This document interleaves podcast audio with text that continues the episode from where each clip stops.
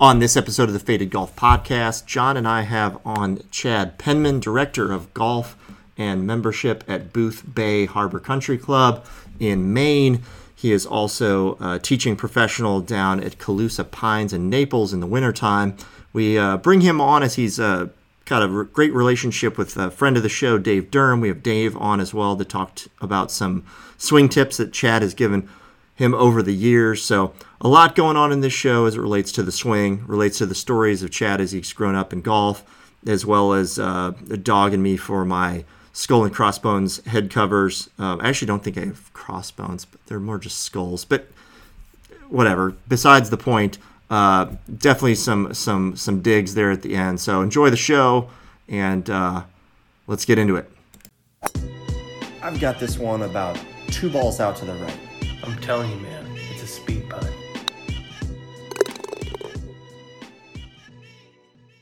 Hello, everybody, and welcome to episode 19 of season two of the Faded Golf Podcast. I am Mark Julien. I am joined by a plethora of gentlemen this evening. As always, Mr. John Falkenberg. Welcome. Hey, buddy. You know, love, How you doing? Loving life, bud. It's uh, Indiana spring weather in quarantine. It's great. um, but we also have on the show, uh, we've had a, him on numerous times, I think even once or twice this season, but Mr. Dave Durham is on. David? Thank you, gentlemen. Nice to uh, nice to be here again. Glad to have you, Mr. Durham. We've obviously been trying to be active here in Indiana, and, and we have a um, a connection to our fourth guest on the program, um, Mr. Chad Penman, who uh, is a, a, a fine member of the Golf Cartel Tour, and we have a, a mutual friend, uh, one of our Chatham uh, members in Chad's side. And uh, welcome to the show, Mr. Chad Penman. Well, thank you. And, uh, you know, never listened, but uh, first time caller. It's it's it's funny. You're not the first one to tell us that. Yeah. But what what not what we rare. end up, uh, what we've what we've found is that uh, podcasts aren't for everyone. However, um, every time we do have somebody new on, it seems to kind of turn some other people on, and so um, you never know. Well, you, Uh, you at least get the guy, the new guy you had on. He's probably going to at least listen to himself. Right? Exactly. you could just to see if really weird or if that joke really came across well. Who knows? But Right. we'll figure that out. Um, I wanted uh, Dave to kind of give a little introduction into um, how you guys met, and then maybe you can kind of go into Chad, uh, just a little background on yourself. But Dave, I'll let you kind of take away a little introduction there. Sure. Um, as I think we've talked about before on, on some prior podcasts, uh, I used to live in Fort Wayne, Indiana, and was a member of a club uh, by the name of Sycamore Hills Golf Club. And I joined in 1999. I believe Chad showed up as an assistant pro. Was it 2001, Chad, or is that, or is it I think I was A little uh, later. four. 2004. Okay. So Chad comes along in 2004, uh, a native of uh, Brazil, Indiana. And uh, we immediately kind of strike up a friendship. And, and I had always struggled to find a teaching instructor that I um, matched up well with. But Chad has a, uh, a special personality and a special set of skills that, um, that are fairly unique. So, um, Shocking that Ch- you struggled finding a pro to work with, Dave. That, that's it's Well, weird. It's, like, it's almost like a, it's almost like a fetish. Like like he, he's the guy that wants wants a pro is like wearing like a leather outfit with whips and stuff. yeah. Well, it, it is, as, as you guys know, if you if you take enough instruction, there are the guys out there who just really love to celebrate everything that you do, and that's not what I'm looking for. I'm it. looking for somebody who's not afraid to yell at me, to tell me not to do those things again, to be very forceful about that, and use foul language in the process, so that it just encourages me to not do the things because I can follow instructions. I just I rarely find anybody I choose to follow instructions from. So Chad left. Uh, he moved on from Sycamore Hills out to the Maidstone Club um, out on Long Island, and yeah. we uh, we chased him out there and uh, and had one of the great uh, 36 hours of golf in the history of time. We played the Maidstone Club. uh, National Golf Club the next morning, and then Shinnecock the, the that afternoon. Wow. And uh, bas- basically flew back. Yeah. And so um, at the time, the head pro at Maidstone was also the head pro down at Calusa Pines Golf Club, a relatively new club down in Naples, Florida. And so he went down and, and took Chad essentially with him, and Chad started uh, kind of worked as an assistant, but also started teaching more and more down there. Um, the Maidstone Club is very interesting, um, really unlike most clubs that you ever hear of, in that most of the members who play would never ever step foot on the golf course unless they'd taken a lesson. So the mm. club is open essentially from Memorial Day to Labor Day, and and Chad's instruction book would fill up between uh, between those dates, and he'd just show up, and everybody would show up and take a lesson before they went on the golf course. Hmm. So Chad built a really cool base of teaching skills over time, and and each year he's continued to go back down and and uh, teach down at Maidstone in the winter, or I'm sorry, teach at uh, Calusa in the winter. So we find our way down and uh, and kind of play America's Guest with him down there over a couple of weekends in the winter, and then has it been four years, Chad, since you took the job in Boothbay? This is number eight, man. Wow. Yeah. Okay. Time flies when you're having fun, man. So, so yeah, a, a very uh, well, um, uh, well, well heeled, well, it's a very smart guy who, who, bought and sold a couple of businesses. Bought a golf course up in Boothbay, Maine, and asked Chad if he would be willing to be his head pro. And so Chad and his uh, girlfriend at the time, who was the food and beverage manager at Maidstone, um, both agreed they'd go up and open up this club, which at the time was like a nine hole golf course that was dilapidated with a horrible clubhouse. And I'll, I'll let Chad tell you a little bit about Maidstone, but we've, we've been out there and it's, it, let's just say that uh, the money has been well spent and it is one of the prettiest places you'll ever see. So Chad spends the winter or summers up in Boothbay, Maine, and then goes back down and teaches in the winter. And he's been doing that with his wife, Allie, for the last, uh, well, eight years now. So, um, but otherwise, Chad's a member of the Golf Cartel Tour. Uh, he is our one uh, tour pro that, or uh, I'm sorry, one PGA professional that we have uh, as part of our group. Um, he's a major uh, championship winner. He won the 20- 19 GCT International in Las Vegas last year, so that was an exciting event for everyone. 18 over par net. And uh, yeah, 18 over par net, and um, and uh, they were tough conditions. And and uh, but uh, but but otherwise, uh, we we spent a lot of time talking about golf, a lot of time talking about golf instruction, a lot of time talking about how to grill meats, and you know the really important things in life. Yeah, you know, I get it. I get it. That's good mm-hmm. stuff. Well, that's a that's a hell of a good intro. Wow, I, mean, I, I feel like you should like do like a little little wow. video for me, and I could just you know, I'm looking for right. jobs, I'll just send it send that. Like, hey, Dave, yeah. put together my resume. written about you. opportunity because that was, I mean, sure. pretty solid. Maybe you can sit next to him in the interview, just be like, you know, kind of help him through. That'd be awesome. That's a. You could be you could oh, be a ghostwriter. Yeah, yeah. For Penman, a... for when you write your uh, your book, Dave, I think Dave might be able to help you there. Right. Pretty good. No, I mean, I, I, am um, just going to say what he said. Yeah. Well, so so your start like interview. All right, no, interview I, over. We'll go, we'll go, back. So what? Um, that's a, a, great intro. Obviously, met in Fort Wayne, and you've followed around and stayed in touch, which is a lot of fun. I think that's the cool thing about golf in my mind is that, um, and we were kind of talking before we started recording. You know, I think you you know you meet some people through golf and sometimes it's through relationships or sometimes it's through family or sometimes it's through friends. And um, the next thing you know it they're, they're stories that kind of stick with you for a long time and those are kind of lifelong friendships which is fun.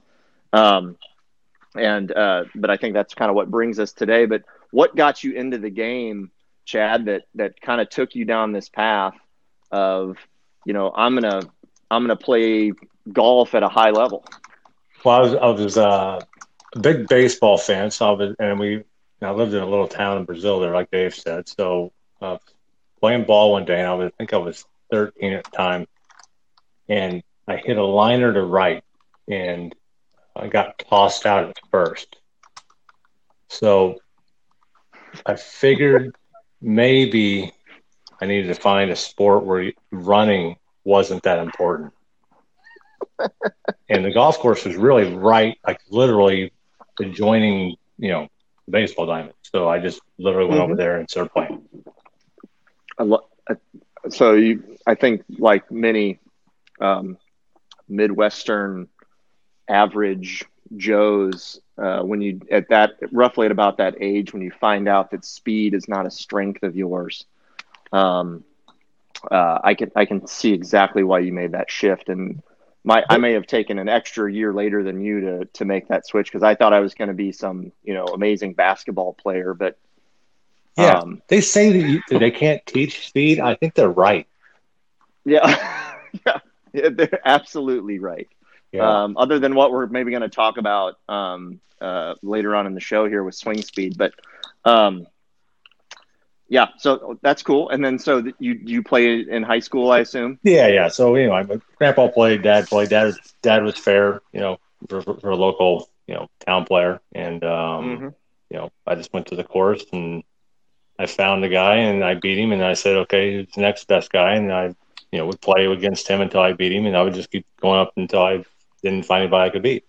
And um, I went to college, and and uh, that was well we talked a little bit about that, but that was an interesting time. well, it uh, sounds like it. I mean, you were you were you were the first. Re- so let's talk a little bit about that. So you were essentially the first recruit for the IUPUI golf team, which you didn't even know that IUPUI had a had a golf team right. at the time, and then that that coach essentially gave you the opportunity to help him recruit the rest of the team. Is that how that worked? Well, I, I no, I no, I think he. I, I think he I, negotiated. I think um, pretty good deal. He, he didn't really want to do the work, I don't think, and I didn't uh-huh. really give him. I mean, I'm like, hey, you know, I'll come under, you know, under the idea that I get to recruit my own team. So I like it. Though. And if I don't get to do that, then I'm not going to come. Well, it so, gave you an opportunity to to have a chance to win, or at least hang out with guys you liked, right? Yeah, exactly. I mean, not we weren't world beaters, but we were decent. You know, it, it, we had just went to Division One the year before that, and yeah. um, and we so were, we were kind of revamping the, that program. Yeah, we were in the we were in the mid con. I'm not sure if you guys remember the mid continent or the mid continent. But wow. basically, it was like the trash that nobody wanted. Right? I mean, we're talking like Cleveland State, um, Detroit, Wright State, I got Louisiana, right, right uh, State, Wright was, State was around. Yeah. Um, yeah. We had Southern MCC. Utah, Oral Roberts. So, so the entire, you know, Chicago State. So basically, it was like, yeah, we never saw, we never competed against anybody in our conference until conference championship. Interesting. I got to so that, I don't know how much time we have. This, this is one of my all-time favorite ones. Yeah, go for it. I almost single handedly took Chicago State out of Division One athletics. okay. Okay. This is a good start. This Let's is go. Title Nine is Title Nine is ripping. Okay, this is it, it is full throttle at this point in time. So they say, okay, well, in order for you to be in Division One, you have to have X number of programs, and you have to cover all these sports, and you got to have men's and ladies, right? Chicago State says, okay, fine we'll do your Title IX stuff. So they, all they wanted was basketball. So what they would do is they have a basketball and baseball team, and then they would take the kids on those uh, on those sports and say, "Listen, just go to Las Vegas and play in the conference championship in golf. We know you don't play golf. We don't care. Okay, you want to go to Las Vegas and, and go play the golf?" And they say, "Okay." So they would just send like these monster dudes out there, black guys on the basketball team who've never played. Oh so my god! They, they, would shoot a million. You know, you know, rightfully so. So what the what the conference did at that point was like, all right, this is a train wreck, but we can we still have some decent golfers. So we'll put Chicago State in the back, okay, in the back of the field, yeah, and and and just tell them when you get to ten, just pick it up. So we had we had a circle ten rule in our conference championship. okay, and, and they would all shoot they would they would all oh shoot between 165 and 180. Oh my god! and uh, oh my god! So anyway, uh, we're not the seven hour rounds of golf. I mean, well, it, it didn't. It didn't. Did any of them? It, did any no, of them, I mean, like, they didn't play golf. Swing. So yeah. then it, they, it was ass into the field, so it didn't matter. They just whatever, you know, just finished yeah. before dark. Yeah. So here we are. I'm playing pretty decent. I, I think I'm like four or five under, and, and my coach tells me I'm leading uh, after this par three, and I walk up on this par five tee. It's this big. We're, I think we're in Henderson. I think. Um, real high tee, par five, downhill, big gorge right in front of the tee, and it's like a three group weight. So finally, I get up and hit it, and I just flat top it. I don't know how. I don't, I don't think I've ever topped one before or after, but I topped it into this gorge. Okay. So I look over there. I'm like, okay, well, that one's gone. And then I foul one off to the right for a provisional. Gone. Foul another one off yeah. to the right. Gone. And then I pumped one down the middle. And I walk up the middle of the fairway and I'm sitting there thinking, I'm like, dude, I got to get up and down for nine here. And I'm like, well, that's unlikely. So I just picked it up and I walked to the next tee. And and the coach, you know, because we were somewhat in a competitive environment, the other coach just went berserk. I'm like, what, dude? I'm just playing by the rules. It's right there on the rule sheet. Ten. You pick it up, you pick it up on the ten. I said, oh, just take the ten. Save the time. So anyway, she's 75. I finished all conference without finishing a hole. And so the coaches are like, okay, this clearly doesn't work. Okay. So they come back with a rule where you have to play in six tournaments before conference and you have to average um, I think it was like it wasn't horrible, it was like 360, you know, per yeah. per you know, it's like you know, basically to shoot 90 or something. God, yeah but basically oh, force man. Chicago State to hire a coach and and recruit a golf team or be kicked out of Division One athletic. Because if wow. you didn't if you oh. didn't field a team for for a conference, then it wasn't a qualified team for that Title IX thing. Oh man. Yeah. And that was all because you picked up and took a ten. Yeah. And they were like, they were like, no, no, real players can't do that that was just to make sure that Chicago State could keep a basketball team right. Division One. That's it's fan. Yeah. I mean, you, and you really didn't do it on purpose, but it's pretty awesome. Yeah, I mean, I wasn't that, trying to make that, that, the way it all panned out. I wasn't trying to make a like, fucking hey. ten, but I did. Right. well, when you're waiting on three golf, groups, man. you get a little stiff. Yeah. God. That's that's awesome. Well, sorry to side, but at the same time, that away from good. my career, you know. But yeah, it's, it's really all part of the package. Part part of the package that turned into a full career of then, um, obviously multiple locations. Uh, you know, it yeah. sounds like excelling in kind of a, a, teaching role. And did that really take off uh, as Dave was kind of explaining down in Calusa?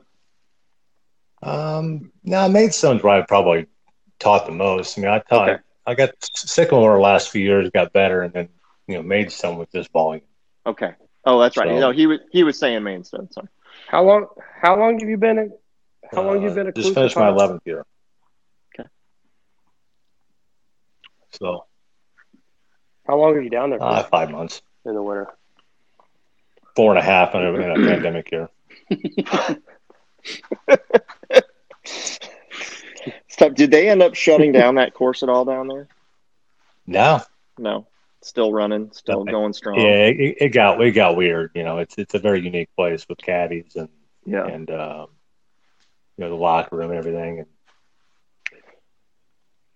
so, um, Chad, I I belong to uh, Wildcat Run. Oh yeah, in Estero. I uh, bought a place nice. down there a couple years ago. I, I flipped it. I flipped a couple properties down in Naples and that area. So, but I bought one, not knowing anything about Wildcat Run, just because it was a foreclosure, sure. I could get a good deal.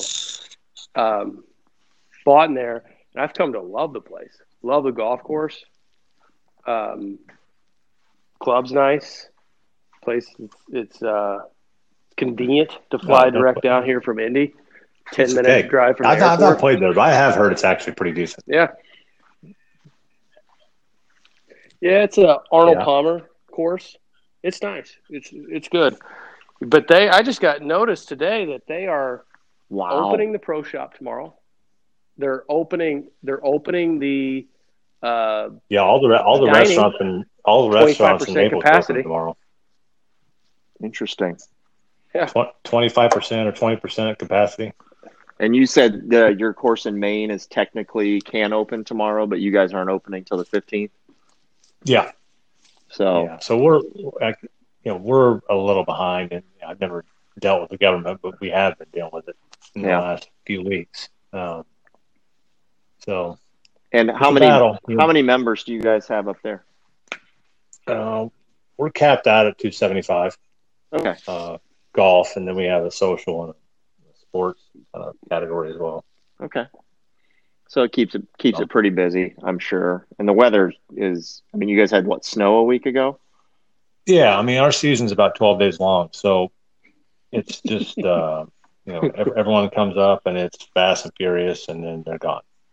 Amazing. So this is an awesome position. So do a lot so a lot of people uh, drive up there to uh, that they don't necessarily live nearby. Um, well, some do. I mean, you have it's such a eclectic club. I mean, you Sure. have like you got gazillionaires who are you know that come up there to get away from the world. You have people who've had family homes for Sure. generations. You got local school teachers. You know, there's one one golf course within an hour of us, so you know we're kind of servicing everybody. I hear you. And how Yeah, far so are you you? did- you- how, how far north of you are from the New York City, Chad?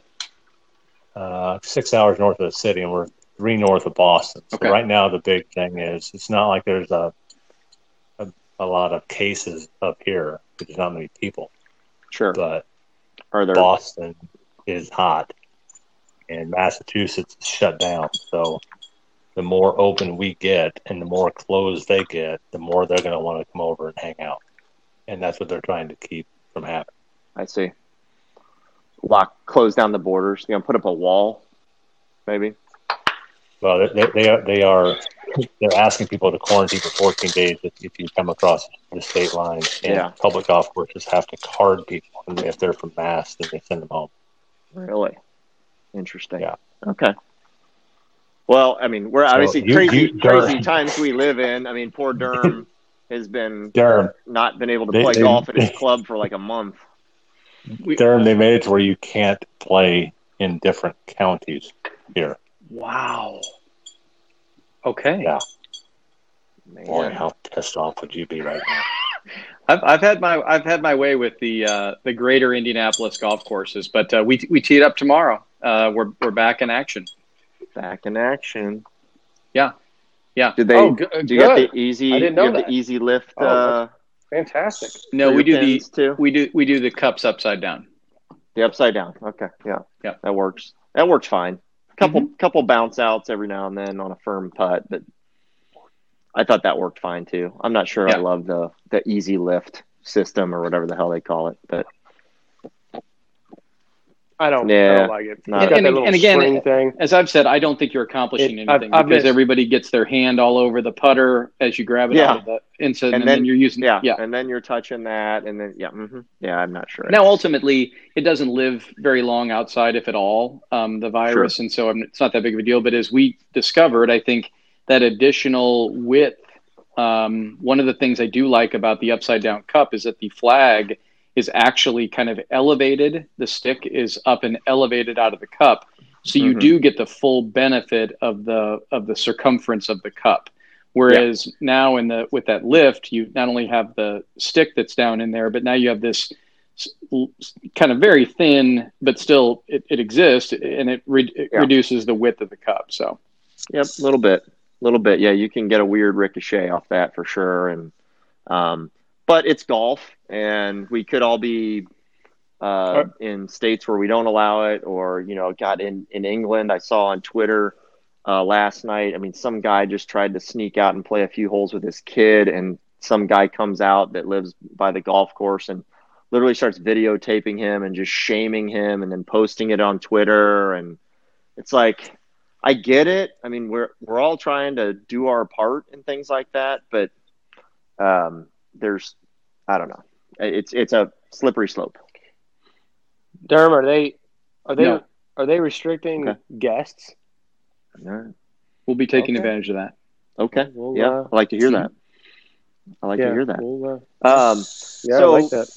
I wanted to. One of the the reasons we have both uh, David and Mr. Penman on on the episode here is that uh, we were having a conversation recently about this super speed golf training, and um, and then I saw that uh, Dave picked up a set of this these sticks or whatever the heck they call them, and then I find out that Coach Penman is the one given the direction. So, can uh, I don't know who wants to start uh, in talking about um, why this is something that anybody should look into. I'm not obviously I hey I got no skin in the game with these guys, and I don't know if we can get referral fees or something like that. But I, I am real curious on on the thought process on how trying to speed up a swing uh, can improve uh, your game right now. So, well, maybe Mr. Coach Penman, why don't you give us like a little Yeah, I'll, I'll defer to Chad. I, I think he he had him up front here? at,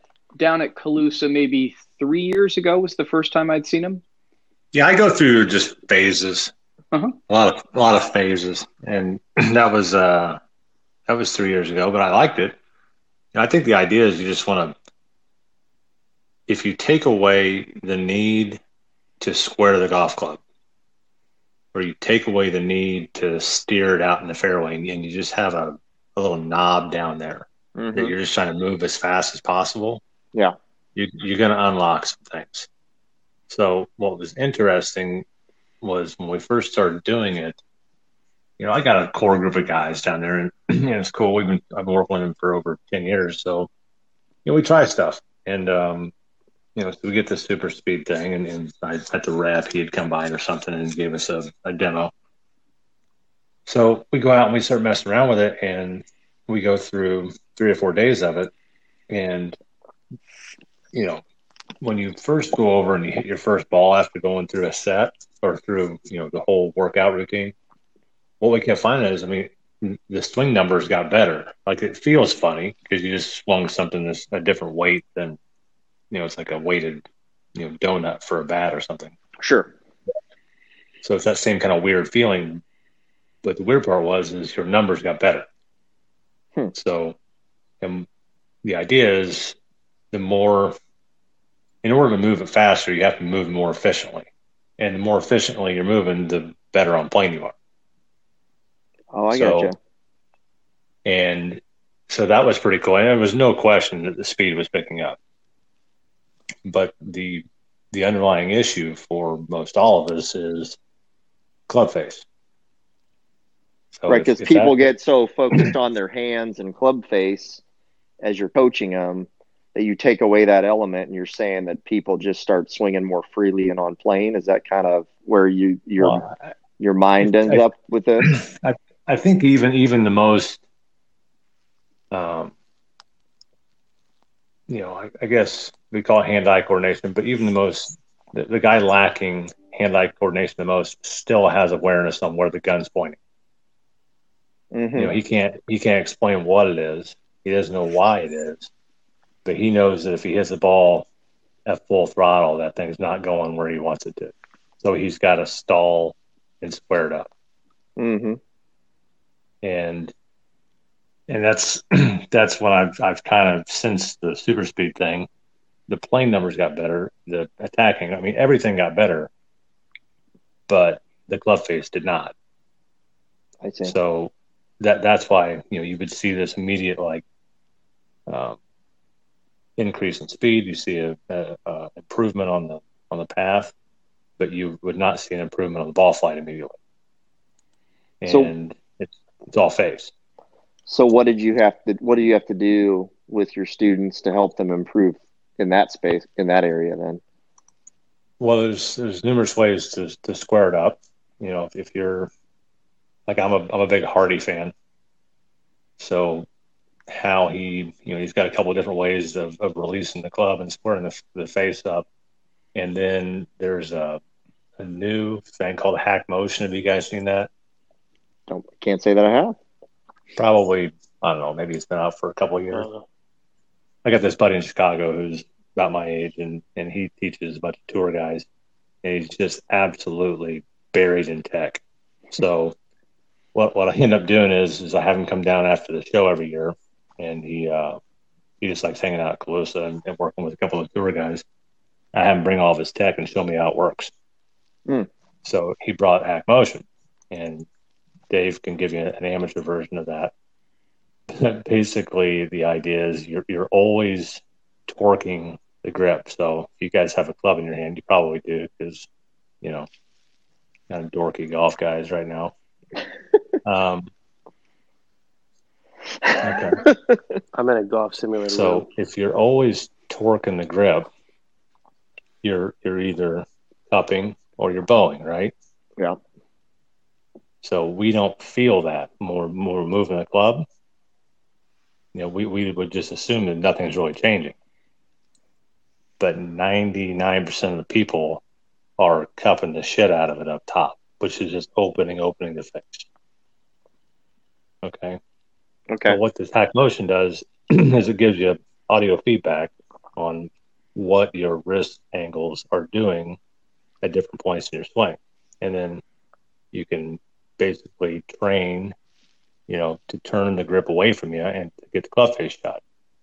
Hmm. So kind of like a Zach Johnson deal. Yeah. I'm following you. So if you, if you think about Zach's downswing, you know, he he turns that face down really early and, and and Brooks does. I mean, actually, all those big boys do it um, to a certain degree. Brooks is probably one of the most. You know, his club face is pointing at the ground.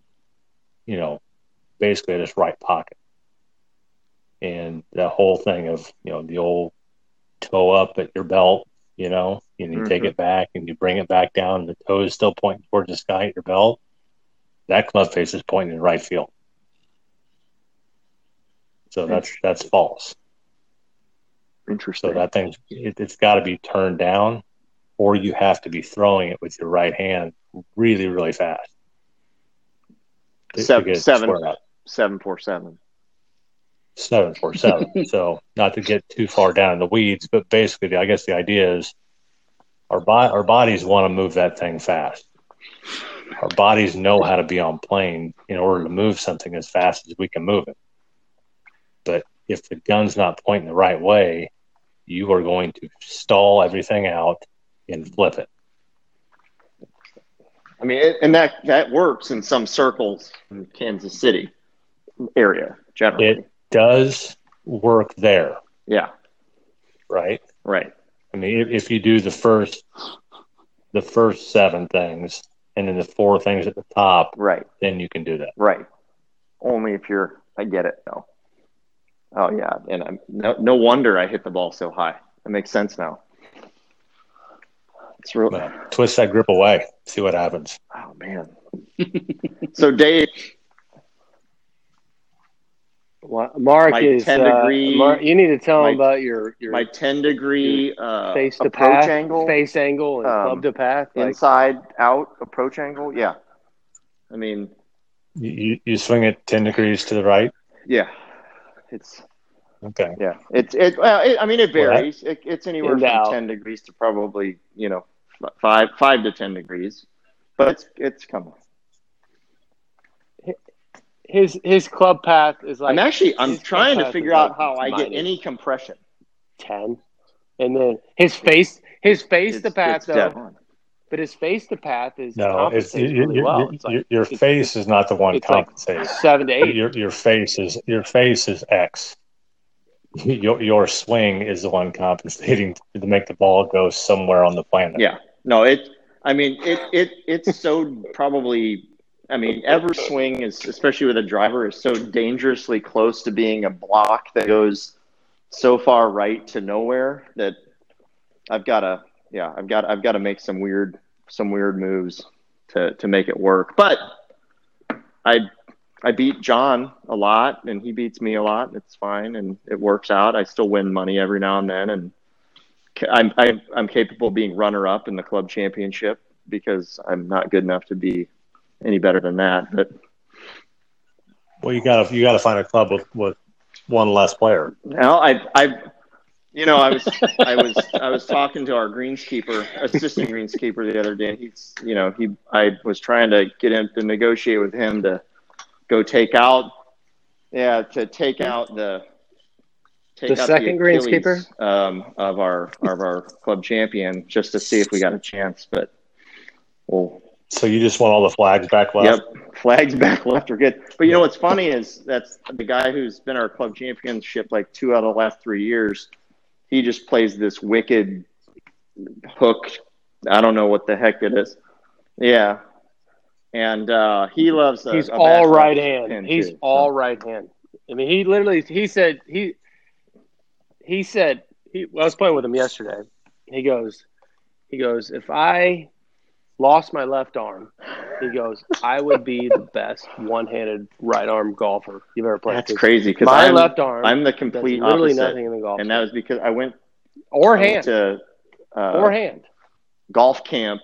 Like I think it was maybe my junior year of high school or something down in North Carolina, and the whole premise of their whole teaching was that the left arm pretty much does everything. The right arm just supports the golf club, and so I've just kind of always I've taken that as far as I can do it, but I still have a feeling I get my right hand in under there and flip it. It's been awesome. I tell you, I tell you what, from from 1975 to probably 2000, may have been the shittiest stretch of golf instruction in the history of the world. Mm. Well, we've got. So You know, you're and- saying and all it's, the it's not because all the technology now Why is that? lets us know what we're doing. But go ahead, tell us. Yeah. Well, yeah, I Let's mean, hear what he it wasn't like guys weren't smart. It wasn't like they, you know, they didn't know any better. And now with all this tech, I mean, you can use it obviously to teach, but really what's important to do is, is to learn it. I, you you hook up someone who's really really good, and you see what they're doing. I mean, if you get someone in you know the 3D vest and and they have gears now where they have even you know way more um, connection points where they can measure they can tell you what's actually happening, which is not anything like we think's happening. Because when you're looking in two dimensional film, it's not even the same world. Hmm. So, for instance, you know, Dave knows um, he used to be, or still am, a, a big body track guy. So, measuring, you know, pressure in the ground. Okay. And, you know, if I had someone on two dimensional video and you said, okay, I'm like, okay, Mark, make yourself 60% of your weight on your left foot and 40% on, on your right. Mm-hmm. Rare, rarely, if ever, could someone do that. And um, they, they, you, you, you just can't believe how, how awkward or different you have to feel to actually have that. Um, and then when things shift, you know, like I put the tour guys on there, and they're, they're all the same. And you put the amateurs on there, and they're all the same. Hmm. You know, and that's something that uh, that you can't see on film. So I got it. So we got a question for you, Chad. So you work with tour players and you see them coming through. Yeah, Yeah, more Calusa Calusa primarily. or- There's a couple of them that hang out here. I, I don't know. but- Probably Calusa uh, Pines. So what what do you see? Just like the key differences of like a you know like a scratch golfer, which you're probably a plus, but a good scratch golfer um, that you know plays tournaments, not just at their club, it goes around and they play, but they're good players versus like an elite pro, tour pro in the PGA. Like Uh, where, where are the where are the main differences I mean, you like- see? I worked at Bears Where Club they're for so a couple much years, better. Mm-hmm. and that's when, when Luke was number one in the world. Ernie was still playing good. Um, you know, when you hear like a top twenty player in the world hit it, it's a different sound than, than even a top fifty guy. Mm. Um, but as far as like you know, mechanics, first of all, the short games are are a whole different level. Yeah. It's it's literally that much better than, than a scratch player. I mean, it, it, like a good, you know, whatever top seventy five player in the world. How many greens is he going to hit around? Right? How many are you going to hit? 13, 14, Okay. Is he beating you by one or two? 10, 11. right. John. Now, the, the, the weird part about John is that John's only going to hit ten or twelve greens, and then at the end of the round, he's going to be like, "You're going to be like, what'd you shoot?" And he'll be like, 73. and you're going to be like, "What the fuck was that all about?" And you end up losing money to the guy. Yeah. Yeah. But Chad, I but I'm but I I didn't I say I didn't start playing golf till like 26, 27. So my I can't I'm, I'm I don't really like when I hear like all mechanics and all those things. It ask ask Mark. Yeah, it which just is doesn't fine. work. Yeah, and really. should- I just think you should about do. Just- putting it to Just a target. do that until you really want to get in the weeds. Um, I just don't. But I just don't. I, I when I've got I've got a couple lessons in my life, and the th- and maybe I just got bad lessons. The people that like taught me is like it just didn't make a lot of sense. But I did like what I do is like I, I've read books like on like yeah. uh, Stan Utley, The Art of the Short Game.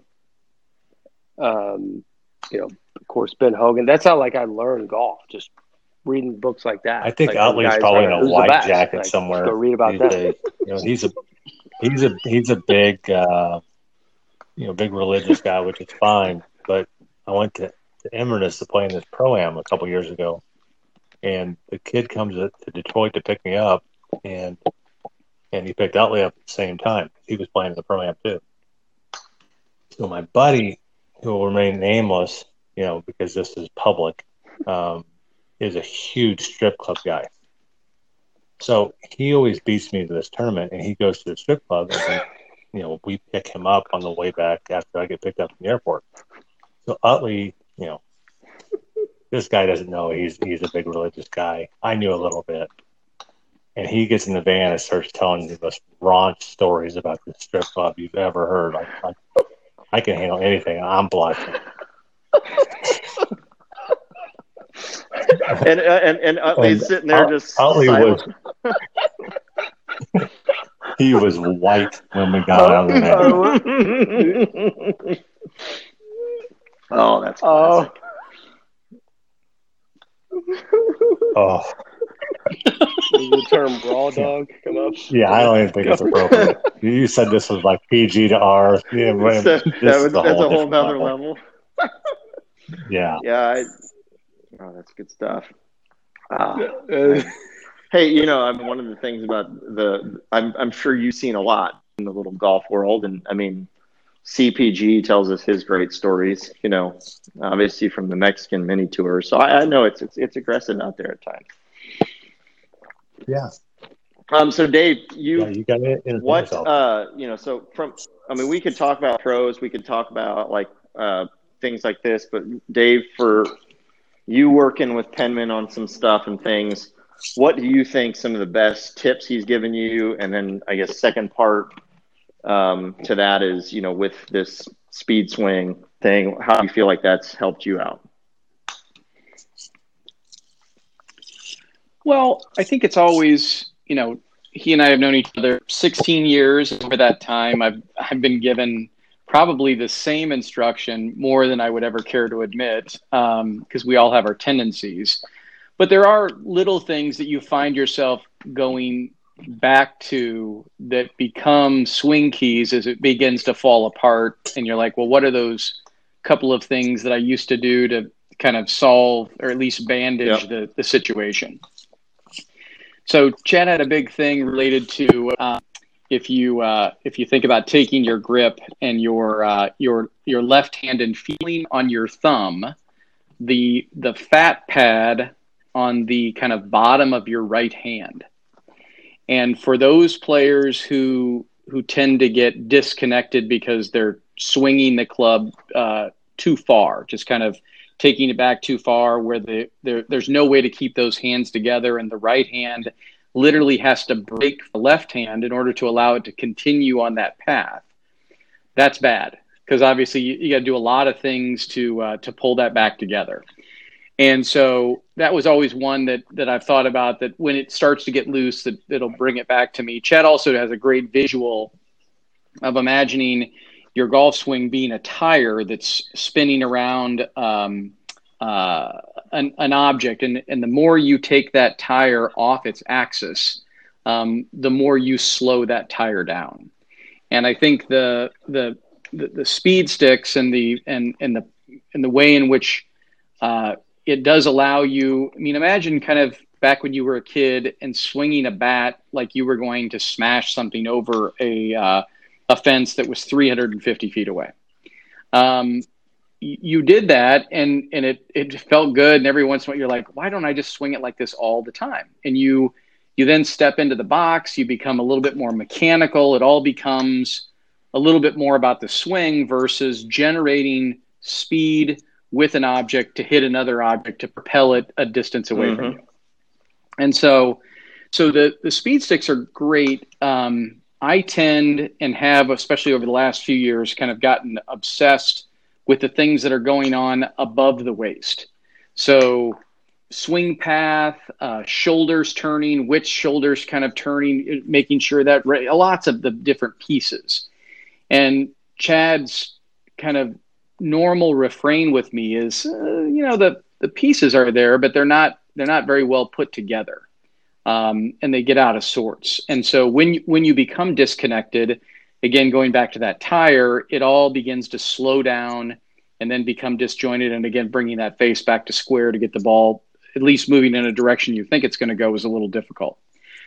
So the speed sticks, um, again, kind of do the things that Chad described. But I, will tell you the the one thing that's made the biggest difference just in the last few weeks, and, and I, I wouldn't attribute it to just picking them up, but I'm playing exponentially better than I did. You know, I'm probably 30 rounds into the season for 2020, and and the last five or six rounds have been the best I've played in a long time. And and even the last round I played in a 30 mile an hour wind out at uh, Trophy Club um, was maybe one of the best rounds of golf that I've played. Even even though the score didn't show it because it was just such incredibly difficult conditions. But the the the great thing about that the do you think the handicap does, system by the way gave you any credit for that? You know what's interesting uh, chad and i actually talked about it. So one of the things that the florida system has that we do not show through blue golf is uh is it pcc chad? It's it's uh some, yeah. something course conditions. So it's i forget what it's called basically abnormal course conditions. But I mean, if, if you would be able to see it if you really cared and you wanted to dig into it, yeah. you would look at the course rating. Yeah. Uh, so that, does does course, the course rating it, change for the day based on those conditions, or is this just cor- another factor? Correct. Yeah. So if you li- so course rating will go course rating will so go the course so that number will look different on a given day potentially. Right.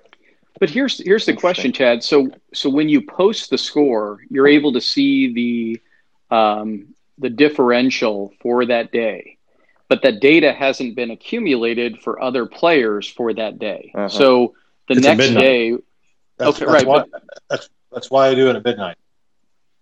Right. So so but but when I post the score, I can look at it. So in other words, I post it. Let's say I finish my round at four o'clock. I post the round at four thirty. It shows that it's a, a let's say it's a seven point three differential for that for that round. The next day, if if there's been a PCC adjustment, um, I would think that would show different than what I originally posted it at. So I could see if there was a that to me is the indicator. Even though Indiana doesn't show it, I would think you could look at the score when it's posted, and then at m- midnight or after the next day, when you look to see what that differential is, it should change based upon the adjustment of the rating for the golf course, right? Right. Hmm.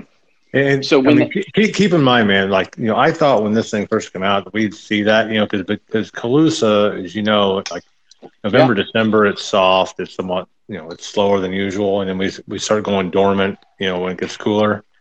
And then February and March, I mean, it's it's eight shots harder than it is in hmm. December. Yeah, because of the firmness and, and the and the speed. So I'm like, all right, well, this thing is just going to go batshit in February and March. But it, um, but it did. It didn't. I mean, I saw it a couple times pop up. But if if you're only going to shoot your handicap, you know, now one out of what five times, one out of mm-hmm, four yeah. times. Yeah So you have a field of a 100 dudes. You know, it's going to take something pretty extraordinary for for it to, for it to say, okay, something is crazy here. If, if I, I think you, I think, I think you said it. The, the way the, the the times that you're going to see it are for club events where you're forced to put all the putts out. Right. Oh. Where Oh, and, and, that- and they're going to consider that, And where it'll be a gonna cha- consider that like a course condition, in that it's like full stroke play. well, no, it won't. It but- won't. It's Well, it's it- not it that. is- It's, ju- it's it- just that right. It- it'll, it just it'll work knows itself out I that get way. it. It, it doesn't know that it's windy. Yeah, It doesn't exactly. know the flags are hard. It, it doesn't know uh, It anything. just knows. It just knows that every eight handicap didn't even sniff coming close to shooting with Yep, their I'm handicap. following you. I'm Right. following you. So, like on an ex- extremely windy day, you know, if the hundred players are out there, we as people that can hit it airborne and forward, well, we're going to be affected, Yep.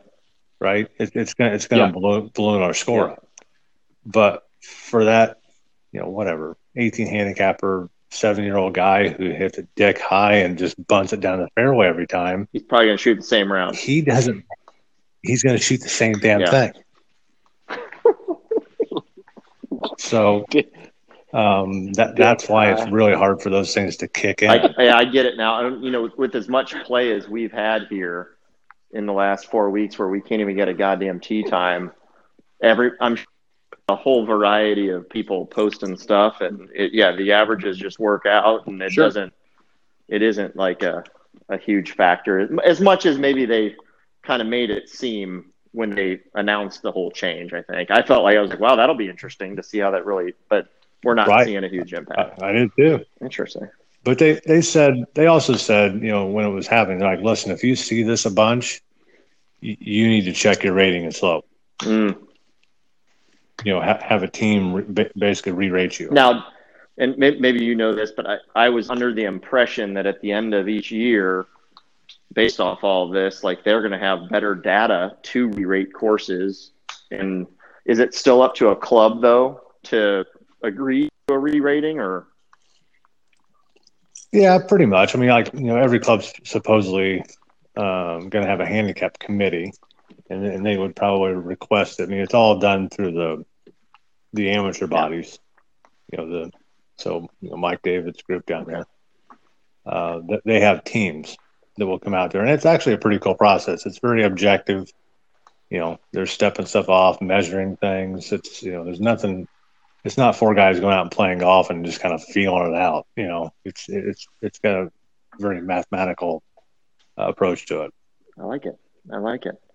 Um, so uh, what I've got one one thing that you've obviously given me some grief in some of our other chats of uh, is my skull and crossbones, and I know we were uh, we were joking a little bit about calling you guys skull and crossbones as we as we came up, but uh, and I, I recognize that you know you're you're running a pro shop and there's certain things and certain standards you've got to keep, and I I, I can I can support you on that um, because uh, you, you got to do you and you got to sell to your clientele, and they aren't uh, G/FORE and uh, Peter Millar skull and crossbone guys, um, maybe like I am. But uh, the other, It's really about just what I want to see. You know, it, if I want to bring in something that I want to see on a human. Yeah. and apparently skull and crossbones is not Um, it, and that's fine. Um, the one, the one thing, or cross tees or cross clubs or whatever. Uh, but the other pet peeve that you have that I, I I've got to get the story on is the scorecard cover, like scorecard holder. This is something that you just you are. Uh, t- tell us about your thoughts on that and and why it's uh, one of those things that you just do not care for. It, it lives in the same house as Skull and Crossbones, just in a, in a different room. And basically, I buy clothes when I'm, when I'm doing my purchasing for Yep. the year. I'm going through it with the wrap, and we're looking at all these shirts. And the only thing in my mind is, okay, so if I wore that to the course, and then I wore that on the way home to the grocery store, or I met my wife for a drink or dinner down in town. Number one, is it is it really cool if I have a skull on my hat if I'm sitting in a, in a restaurant? Probably not. Okay. if I have a stupid pocket on my chest, is someone going to stop me and ask me why I have a fucking pocket on my chest? You know, and then I have to like have a conversation and talk about it. So it has nothing to do with the golf course. It has everything to do with not having to go home and quickly change clothes because I'm wearing a neon colored shirt with a fucking zipper on the front and a and a skull and crossbones on my yoke. I don't want to go home and change clothes. So, and and maybe I misinterpreted the scorecard cover. What does that have to do with going out to, with your wife to dinner? because it, it's a reason for someone to talk to me.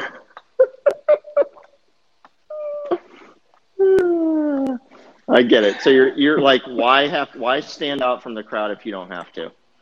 I'm following you. Right. Yeah. Right. It's it's okay to just fit in. it's it's it's actually what you're supposed to do. And from a golf perspective, I, I'm I'm not too far off from it. It's why, hey, I mean, my old buddy partner texts me, he's friend of the show, Michael Hart. He's like, hey, would you um, like totally disown me as your partner if I showed up for one of our matches wearing joggers? And I I said, I said I'd laugh you off the course and probably laugh at you the entire way. I wouldn't tell you I'd refuse to play with you because I need your 13 shots, but um, but yeah, that would be that would be one of the funniest things I saw all day for sure. So hey, I get it. There's boundaries. There's boundaries. Hey, let me let me ask you, Julian. So, if you got the nod, okay, Yeah. and this is probably unlikely, but if you got the nod to, to go to somewhere real, okay, you got, you got the nod to go to Shinnecock or Seminole, like an old blue blood country Yeah. club. Are you going to proudly throw the skulls in to, to the trunk and be like, "All right, here The we head go"? cup, You going to proudly throw those head on covers? the You know, on the did you rack? notice? Unlikely. the head covers. Unlikely. You know, My Yeah, are you gonna are you gonna are you gonna are you even gonna think for a second like I don't I wouldn't this is a good I wouldn't think about the head covers. I would definitely think the shirt, but the head covers, the head Okay. covers don't bother me. It's because it's just an accessory, Yeah, and and they're they're black I and red. They aren't like it's not like I I mean, hey, C- Club Champ here's got some neon card shark freaking head covers he just put in the bag, and and I mean that that he took it to another level this season. So uh, well, I, I can tell you if, if I'm if I'm gonna if, if I get the invite to somewhere special, I don't have to think when I go to my closet. I can just close my eyes and grab something. Hey man, I've got I've got one skull and crossbones shirt. I call it now the um I call it now the I hate Penman shirt. But um and Yeah. and then but I'm I'm I definitely I'm not I'm not I'm not afraid to rock my head covers, I guess. And and it, the, Can we get the lo- can we get the logo thing out since we're on apparel right the now? logo. You should share Yeah, that. the- I mean, the- you know, as, as- on on the inside um, golf world, like you know, for like top hundred places and things like that. If you if you walk in with like a PV hat because you played there one time, and then and then your uncle went to Augusta for the Masters, and he got you a shirt, and you have the Augusta logo on, and you have Chatham Hills belt. If you if you get three or more, it, it's just a huge douche move. So like the, the the golf shop guy when you walk through like a nice place he's gonna be nice and say hey to you and like hey man yeah awesome. You played there? Yeah it's awesome. And the minute you walk through the door he looks over at the other assistant's like man that guy's a doorknob you know it, it, it's automatic like you have no street credit if you go three or more I, and well, I hey, and I'm I'm definitely uh, not somebody who plays that game mainly because I don't play a lot of great golf courses. Um, but uh, and and I can I can i'm trying to give you a playbook on how you might get invited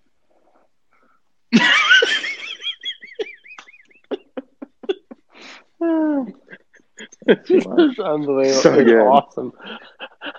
it's just, man. I'm just I'm like I'm my I'm I'm still I've been I'm, I've been I'm skull the- shamed.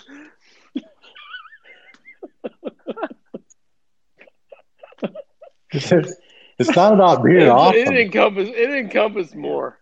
You know, it's it's not about how good you are. It's just you you got to take the pimples away, man. It isn't that bad.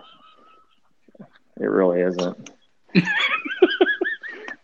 Well, Cut- Uh, so you're sa- so, so you're saying just roll with the TaylorMade or the Callaway head covers and you're good.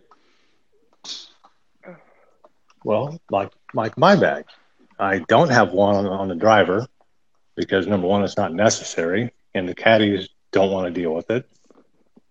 And I have You don't have a head cover at all. no That's how I used to roll, and I thought like it was necessary because because it's not. it, so there's no damage. I, I get a I'm free driver every year. Why do I need, why do I give a shit if it gets beat up? I thought it was it just is, but protect for the guy who gets the new driver, You get a new driver every year too. Why do you give a shit? You care about the resale value? Okay. right. It looks like it, it, So you know, and, and my my three wood head cover is is my Las Vegas, you know, welcome to Las Vegas sign, which is one of my favorite possessions. there you go. And I, I think that's douchey. So okay, we we're, we're even. Yeah, We each have our douchey move. It works. yeah. Well, I mean, it's I- a GCT. I took. I'm not sure if it's it's I- a it's a GCT. It's got my I mean, name on it a lot. Your name on it, Dave, is borderline questionable. So that I'm, I say that in jest.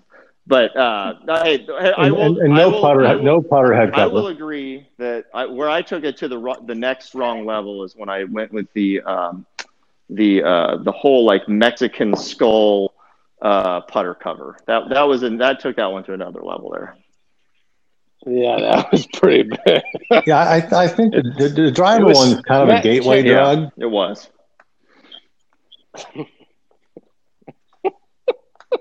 Chad, you don't have a putter head cover. You don't you, you don't buy a new No, every year, but do you? I mean, I don't care if it's pretty. I just want the the ball to go in the hole. God, he's so simple, so simple. I like it.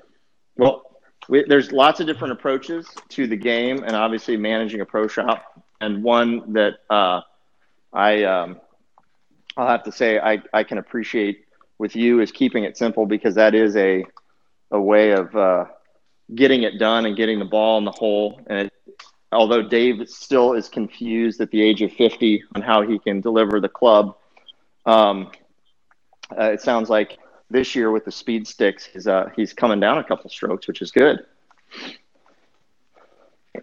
Well, it was funny. Like my, in my speed stick year, um, I actually got up to the fastest speed I've ever had, and then uh, after only doing it for a couple weeks, uh, level two seemed a little weird, uh, so I just stopped doing that. And Dudley started doing it. Dudley Hart's a good buddy of mine. We hang out all day. He um, he started doing it, and he had the same surgery Tiger had. And I'm like, dude, what are you fucking doing? You're gonna snap your back half. um, so we, we kind of stopped that but you know, we, we went to Vegas for the GCT thing. And I'm joking around with Dave and the guys, and I'm like, yeah, I got these speed sticks, and they're great. I'm swinging like, you know, I'm hitting bombs like Phil. And there was a kid on the range doing the same thing. So I went over there and I asked the dad, I'm like, hey, this kid, uh, you pick up any speed on this thing? And he goes, uh, he was 106 when he started, but he's at 122 now. So yeah, I think they work. Wow, Like, Okay. 106 to 122. Wow. Yeah, that's bombs. Yeah. Yeah. 122 is moving it. That's th- three yards per mile. Have you been measuring that, three yards Dave, per yourself? mph? Uh, no, not yet. I it's mine for me. It it's really more uh, being a little more athletic, especially below the waist. Um, So you it's- haven't it's been- you it's haven't put it up to big like change. a swing Which- monitor or and it's something like that. no, it's like no. 30, 30 pounds for an inch. No, and and there you go. Uh, well, well said. Um, you know, Ch- Chad. I think the year after the speed sticks, uh, he got into the the the the weight mat. So this is a weight distribution mat that can kind of show you some things with what you're doing with your lower body and weight distribution, which is pretty fascinating. And the amazing thing is, you can sit there and he can fix your weight distribution through the swing, and without doing anything or talking about your the golf what you're doing with the golf club it solves itself so just by fixing the lower body movement the swing because you're doing so many things to manipulate the swing to accommodate for poor lower body action settles down. It comes to rest and allows you to kind of swing on that, imagining that kind of spinning tire. But that's the, if if there's anything I'm experiencing at the moment is solving some stuff in, with the lower body has seemingly fixed lots of things that I was trying to fix um, by manipulating. Well, based off of uh, what I've seen in the past, I think that'd be a huge help for you. So that's good. That's good because you yeah. you still have the yeah. one of the best putters I've seen for an amateur golfer, especially off green. So um, top five in the world. Top ten. He claims top ten. I mean, you top, can top put 10. top five. Top ten.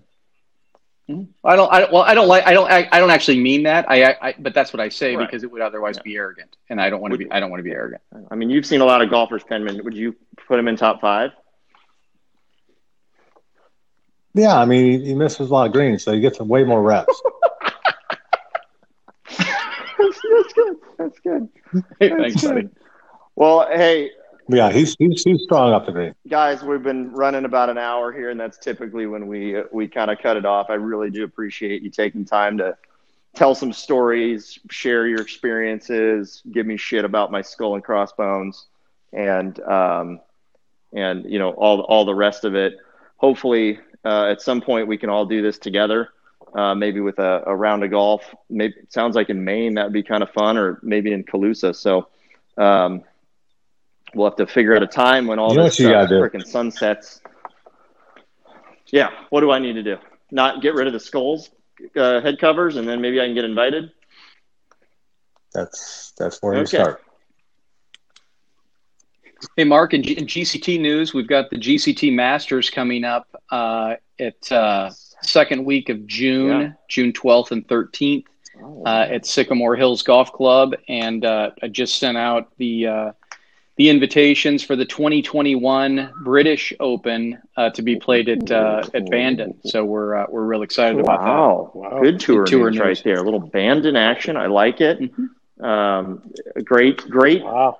For I, I was a, uh, a, a that was my Masters champion uh, moment. Um, was that at Sycamore? Though it was. You want to some very harsh conditions? Yeah, we were discussing your shit. that was a that was a tough couple days. Yeah. Um, but uh, and par yeah. three champion as well. What for wow. So Noted. in one. Is that first, is that first time for both of them? I think it, somebody had somebody had done it previously, correct?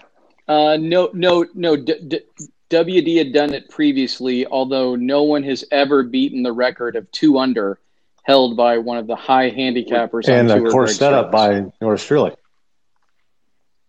yes, in, in which you said it was a physical impossibility for him to have uh, to have done that. So good, so good. well, gentlemen, uh, thanks so much. Really appreciate it. Uh, hopefully, we'll get together here when all this stuff uh, drops out. But I know hopefully, Dave, we can join you out at Meridian here soon too. And um, with that, everybody go out there, hit more yep. greens. You'll score better unless you're Dave and you can putt off the side of the green with a Texas wedge. See you guys. Bye. Thanks, Dave. Yeah. All right, boys. Chad. Take care. Bye.